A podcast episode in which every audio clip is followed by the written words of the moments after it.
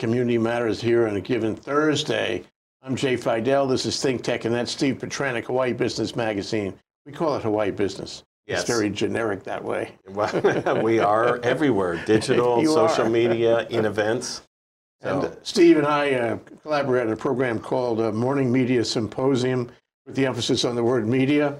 And we looked at the media as we do, as we used to do, under the name, what, Newsmorphosis, you reminded me. Did two of those. And it's very important to, that we look at the media because the media is under pressure these days.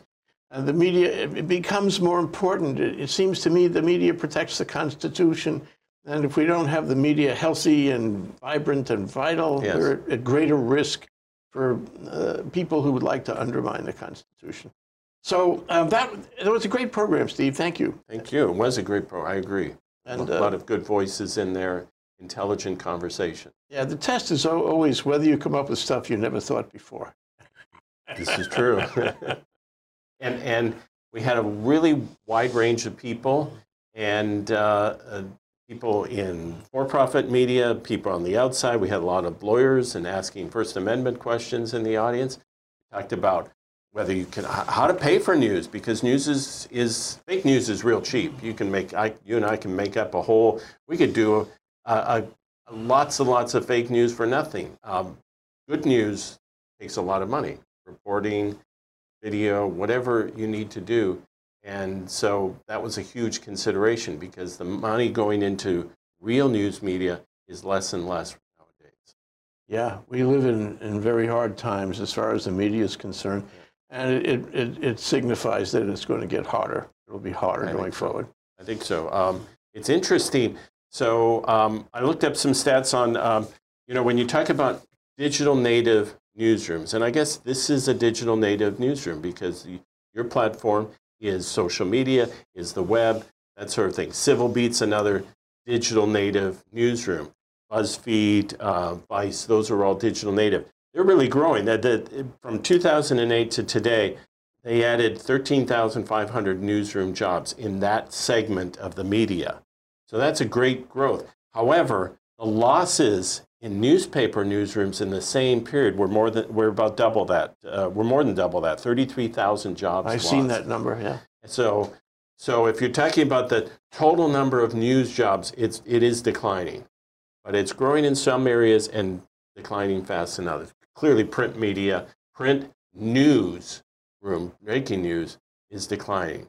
Um, we've been flat in the at Hawaii Business. Our circulation is flat in print and is growing enormously in digital. So we are, uh, but but print newspapers. I mean, uh, they can't survive if they're built on news. You already know what's in your newspaper every morning if you've been paying attention. Yeah, 12 to- hours earlier you found out, so it's Right. old news. So um, the medium is not quite right. Um, print is better for the deeper stories, the ones that are more meaningful, and that you, when you have time to, to spend with print, and a magazine is a better format for it.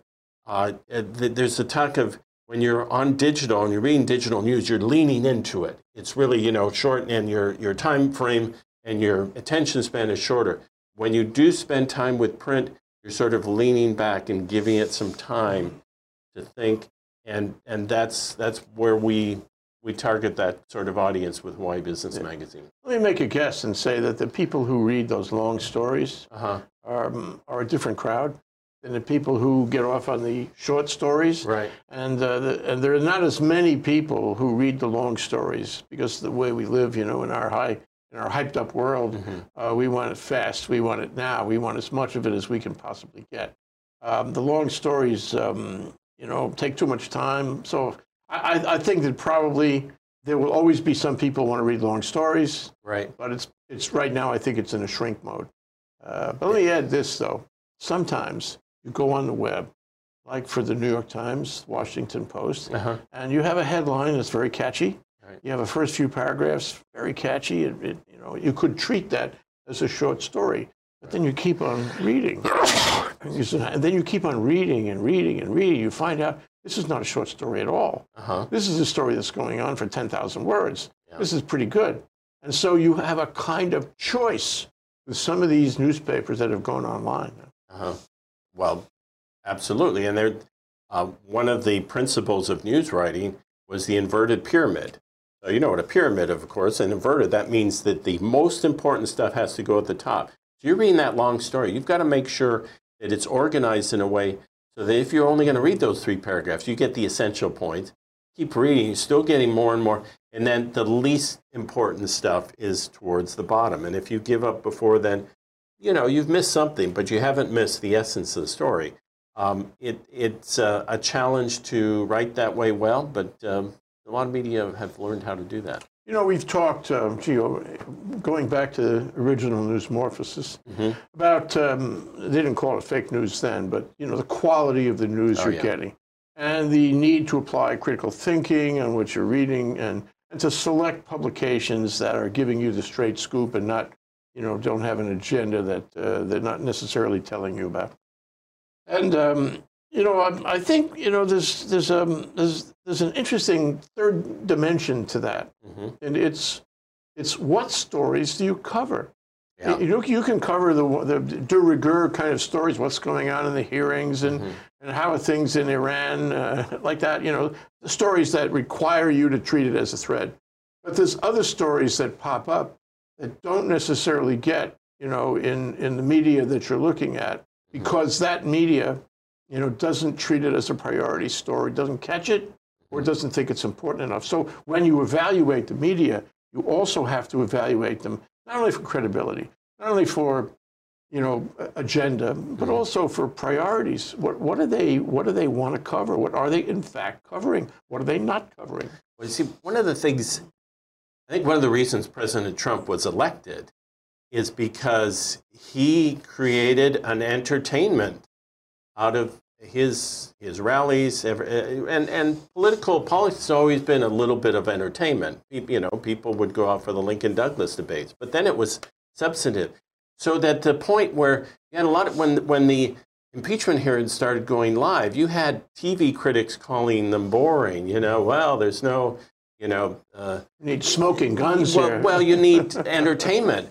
And that's the reality that President Trump, as well as others, have created this thing where if it's not explosive every time, people are going to get, well, this is boring. No, no, that news is not supposed to be entertaining. It's, it's supposed to be important and it's supposed to be revealing.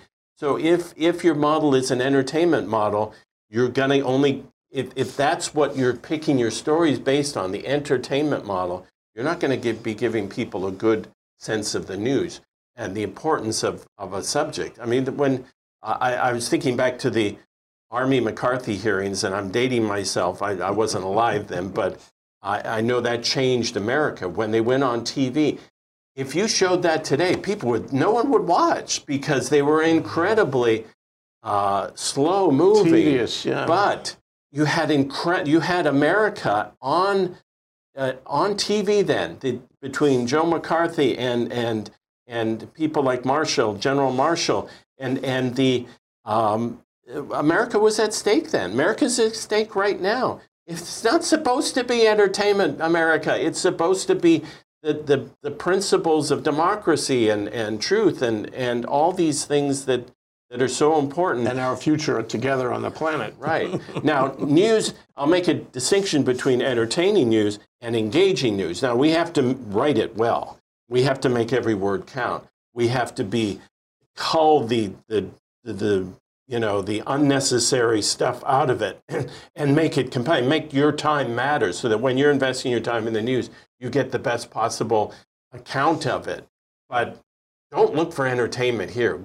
Turn on Netflix if you want entertainment. Don't go to the news for entertainment. Go to the news for the future of democracy and the future of our, for our children and, and uh, our planet. Those are the issues you should be looking for. Yeah. Regrettably, our, our educational system over the past 50 years, maybe 70 years, hasn't really taught people, taught the whole country mm-hmm. that they are part of the government. The government is part of them. They have to care about it because ultimately it will affect their lives and fortunes. I don't think a lot of people really deal in that realm. Mm-hmm. And so uh, let me pick up on one of the things you said. You know, Netflix is always entertaining. Mm-hmm. I mean, that's their business model. Right. Got to be entertaining. But there's a lot of stuff on Netflix that are either, quote, documentary mm-hmm. or fiction emulating fact. You know, a series that deals with something that happened in government. Uh, Madam Secretary is, a, is, is one example I would give. You know, here's the Secretary of State. These are the kinds of things that happen, and it's just like the kinds of things that you, you see happening in real life. Mm-hmm. And, and there's a blurred line. I think there's been a blurred line for a long time. Right. You know, between the fact and the fiction that emulates the fact.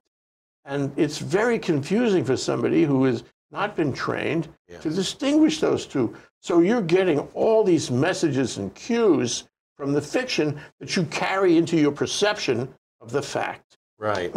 Well, I think that so when me people say I don't trust the media, I ask which medium right. are you talking about? Because media is a plural noun and it includes everything from Hollywood blockbusters to Facebook to my magazine and a million things in between.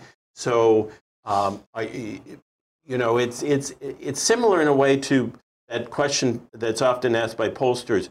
You you trust Congress, and you know Congress usually gets down to 16 percent, pretty low rating. You trust your individual representative. Yes, that's a much often a much higher ranking. So people trust media that they trust. You know, uh, they trust Hawaii Business Magazine. They trust maybe they trust Civil Beat or they trust the New York Times or the Wall Street Journal. And they trust Think Tech. And they trust Think Tech. So they they're, they're, there's certain things that they come to depend on for their news. So I don't know that I've entirely answered your question, but but I think it's important to understand this notion that there's a million different sources out there. Pick wisely. My wife teaches journalism at UH, and one of the things she teaches is media literacy. And sadly, uh, young people have a hard time distinguishing what you're saying between advertising, between PR, between opinion, and between news. They have no, and she's trying to teach them that, and it's really hard because they've grown up in, in an environment where where PR tries to sound like news, and opinion tries to sound yes. like you know fake news tries to sound like real news, and and it's doing a pretty good job of of of um, persuading people. people. fooling people. Thank you. That was the word I was looking for. Persuading people, fooling people. Well, you get the whole PR phenomenon. There are professionals. There are far more professionals in PR than there are in reporting. Yes, that was. So, and then you read, you read, and I won't name the names of media, but you read these stories that are supposed to be news stories, and you say, "Wait a minute, this sounds like PR." Yeah. Well, it is PR because what happened is the PR person for American money wrote the thing, sent it to the paper as a press release, what have you, mm-hmm. and a young reporter took it wholesale and made it into an article without changing very much at all. Mm-hmm. Result is that PR is made into news. News is PR. Right. And it's got a big agenda, and uh, it, it, hasn't been vetted, it hasn't been fact checked. It's, but there it is. The, the line again is blurred. Yeah. It's very problematic, I think. Well, and I, I think it's lack of resources in those newsrooms. I mean, the, there's so many fewer people. We used to have two uh, newspapers in town in, in Honolulu, and they were bigger than, they had much bigger newsrooms, both of them, than the current one we have, the Star Advertiser, which is a, uh, a merger of the two, two papers. So it's a lack of resources. I'm, I don't want to be too self righteous about it because you just don't have the manpower that you used to have. It, people need to understand they have to pay for news. Free news is often fake news or it's bad. You know, it's, it's just not well done. In order for people to get good news, they have to understand they have to pay for it. And, and very few people are paying for news nowadays. Yeah, and, and the lesson, to go to the educational side of this, as you mentioned, the lesson is uh, that you've, you've got to train students coming up uh, how important it is. The news is important for their democracy, the continuation of their quality of life, the improvement of their quality of life, uh, the control of government, uh, which gets, you know, gets uncontrolled sometimes. Mm-hmm. Um, and you, you, you, don't, you don't, that's some, not something you wake up in the middle of the night at the age of 40 and you realize. Mm-hmm. it's something you have to be taught, like, like your wife is teaching it. Right. But, you know, when I was a kid, we were actually, in school in New York, we had a, we had a course in reading the newspaper. Oh yeah. And it wasn't just how to handle the double fold. You know, that was On the part subway, of it. yeah, okay. How do you read a newspaper on a subway, right? Where you fold it this way, that way. it was like how to pick the articles, Right. um, you know, how to how to appreciate it, how to connect the dots, and um, a little of that, a little of that training goes a long way. Unfortunately, like so many other things in schools these days, we, we have dropped that kind of thing off, like music, like art, like, you know, and so many other things. But I think we need that. In a democracy, we have to train those kids from a very early age, like with reading. Right. Reading, reading news, they're both connected. And, and uh, how to read a newspaper. And I guess the ultimate point, which I'm sure your wife teaches in, at the university, is that this is the key to our future. Everyone must get on board. You don't have to agree with it, but you have to know about it. Right. Um, and we don't have that. And we had better get that. Well, you know, in when um, I remember my, uh, I'm the child of immigrants, and their English was not great, but my dad would read the paper every evening. Um, I know my mother would often read it, and um, they would watch the TV news religiously every night. That was they felt that was their duty as a citizen. As a citizen. But um, well, in, to be honest, there were less things to do back then. Uh, you you know you, you had the evening paper and, and there were three channels on TV and everyone put the news on at the same time. So nowadays we know there's a million different ways to at six o'clock in the night. There's a million different things to do. In, possibly you could read the paper, you could read the news or watch it, but Too so many many options. And here's another thing, you know, what we're also up against, and and it, it I think it's larger than a lot of people know, is the you have something like Russia, which is a dictatorship, and you know Putin and and his oligarchs, they don't uh, they don't need to what what what their goal is is to show that democracy is as bad as what they've got. You know, so the people in Russia stop complaining. You know, you want democracy? Look what democracy looks like in America or in Europe, in Britain, and and that's their goal. Their goal isn't isn't to uh, necessary to do uh, get Trump in office, although maybe they they supported that.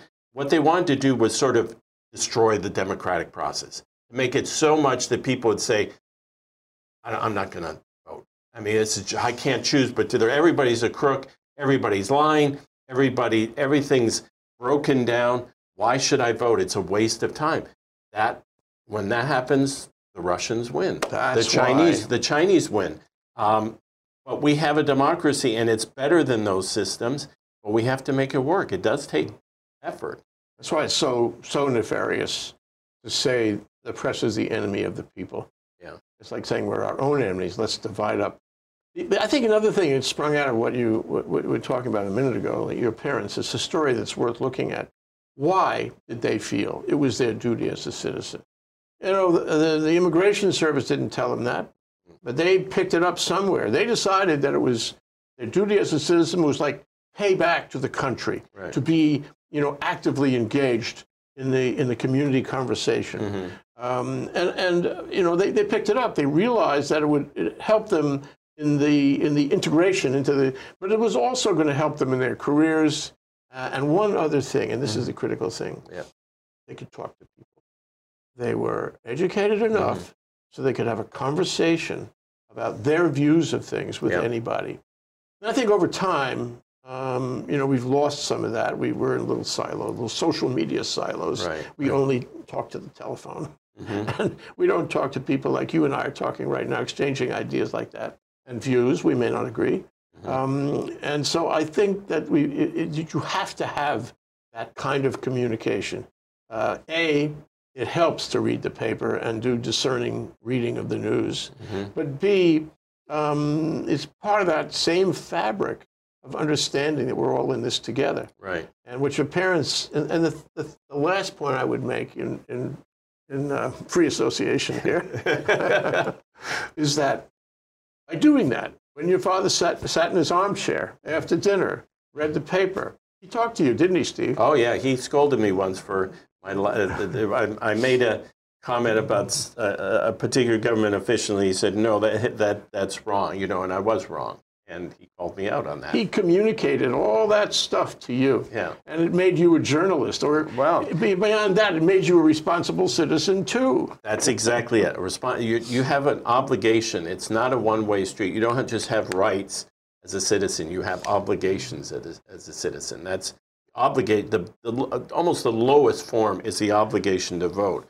It goes beyond that. It's, it's to, to engage in the public discourse with your neighbors, with your friends, with with people at work. Test it's your to be, ideas. Yeah, and to to be engaged in what the important matters are, and then to speak out on, not just to be silent. Yeah. And so, but it is the first word is obligation. It's an obligation as a citizen, and and um, I, I don't know that people as much feel that obligation anymore. I know I know among immigrants it's very strong because they have they have volunteered to come here, and they have often come from some places much worse.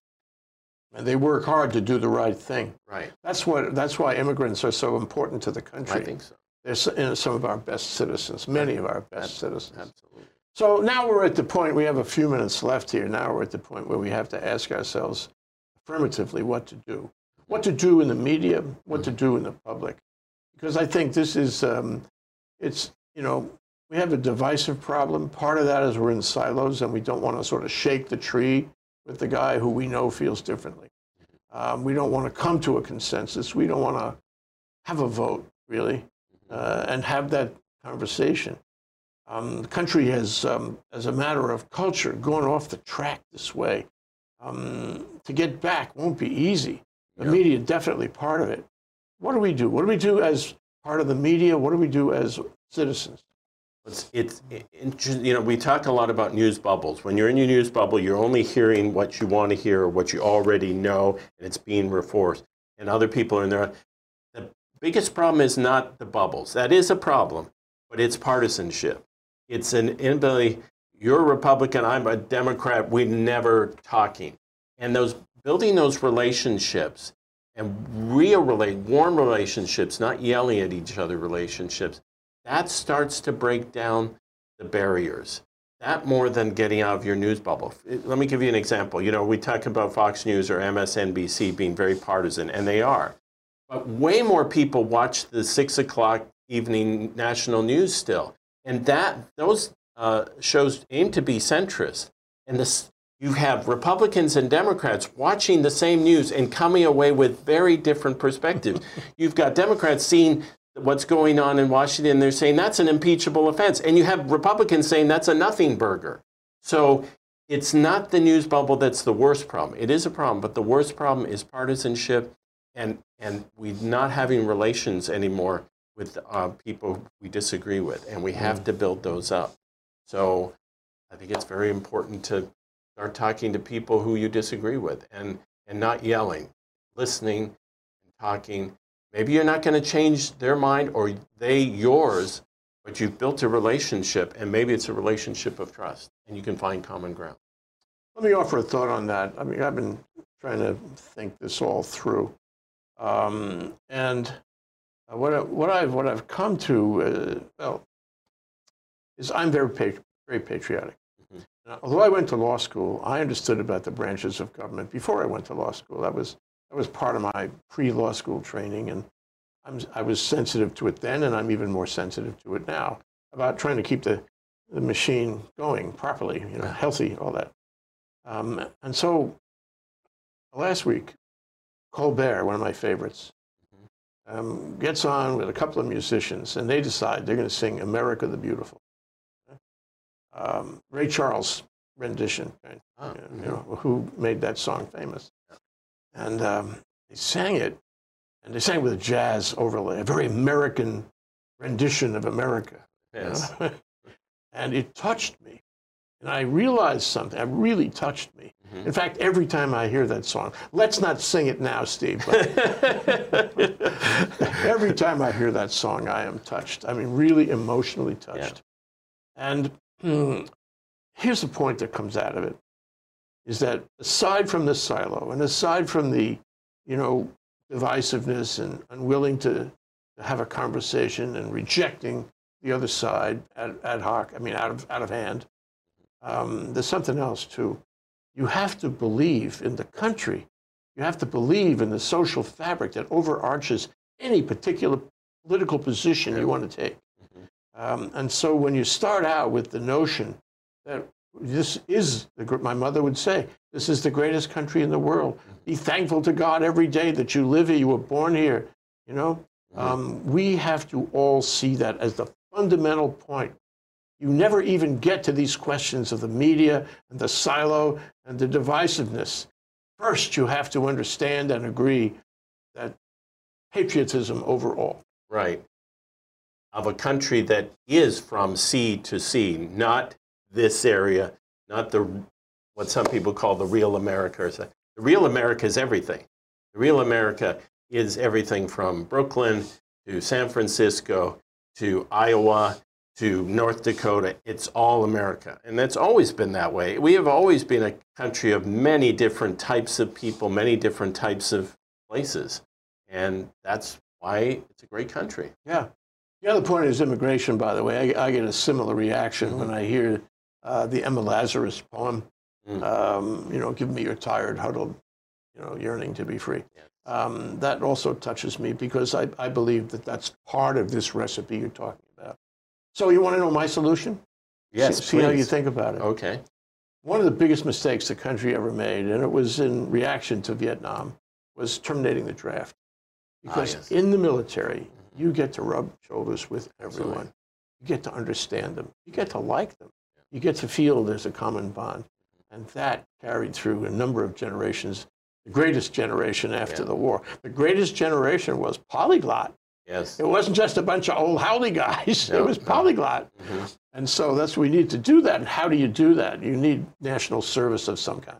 That is an interesting idea. We did lose a lot when we lost the draft.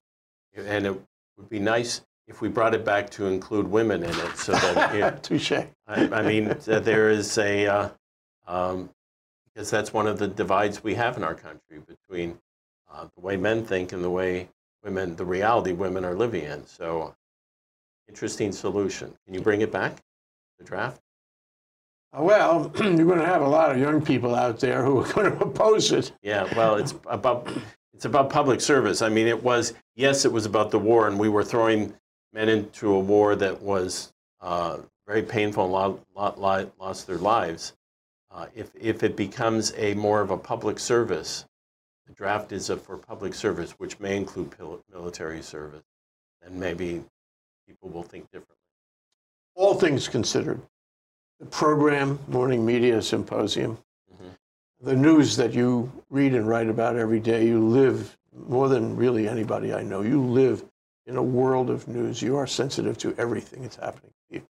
Thank you. Um, and and then of course uh, all the you know the concerns um, optimism pessimism about where this country is going wrap it all together let me ask you how do you feel about the future are we going to be okay Well, people often draw a comparison between this time and the pre Civil War and then a Civil War itself. And that is, I think, a valid uh, concern. We have people who can't talk to each other because their understanding of the world we live in is so very different.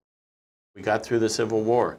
Um, what we also face, and this I think terrifies me even more, is climate change and the, the wrenching choices that we'll have to make that climate change will force upon us um, including literally hundreds of million, if not billions of a billion climate refugees from places all over the world which be, be, no longer be habitable.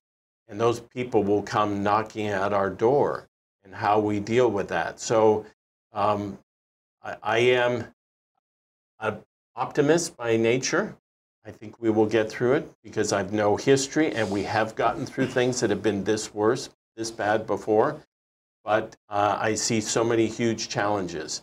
And I hope that as a member of the news media, I, hate, I hope to help break down those barriers that allow America to be one country again and to be one country united in a moving forward. Because we have done that before. Even in spite of partisan differences, we have had shared agendas that allowed us to move forward and become great. maybe even one world together You know. Let, let's fix this one first, and then see how we how we work go after that. Thank you, Steve. Steve Thanks, Petranik, Jay. Hawaii Business Magazine. Thank you so much. Enjoyed it so much. Next much. time soon. Okay.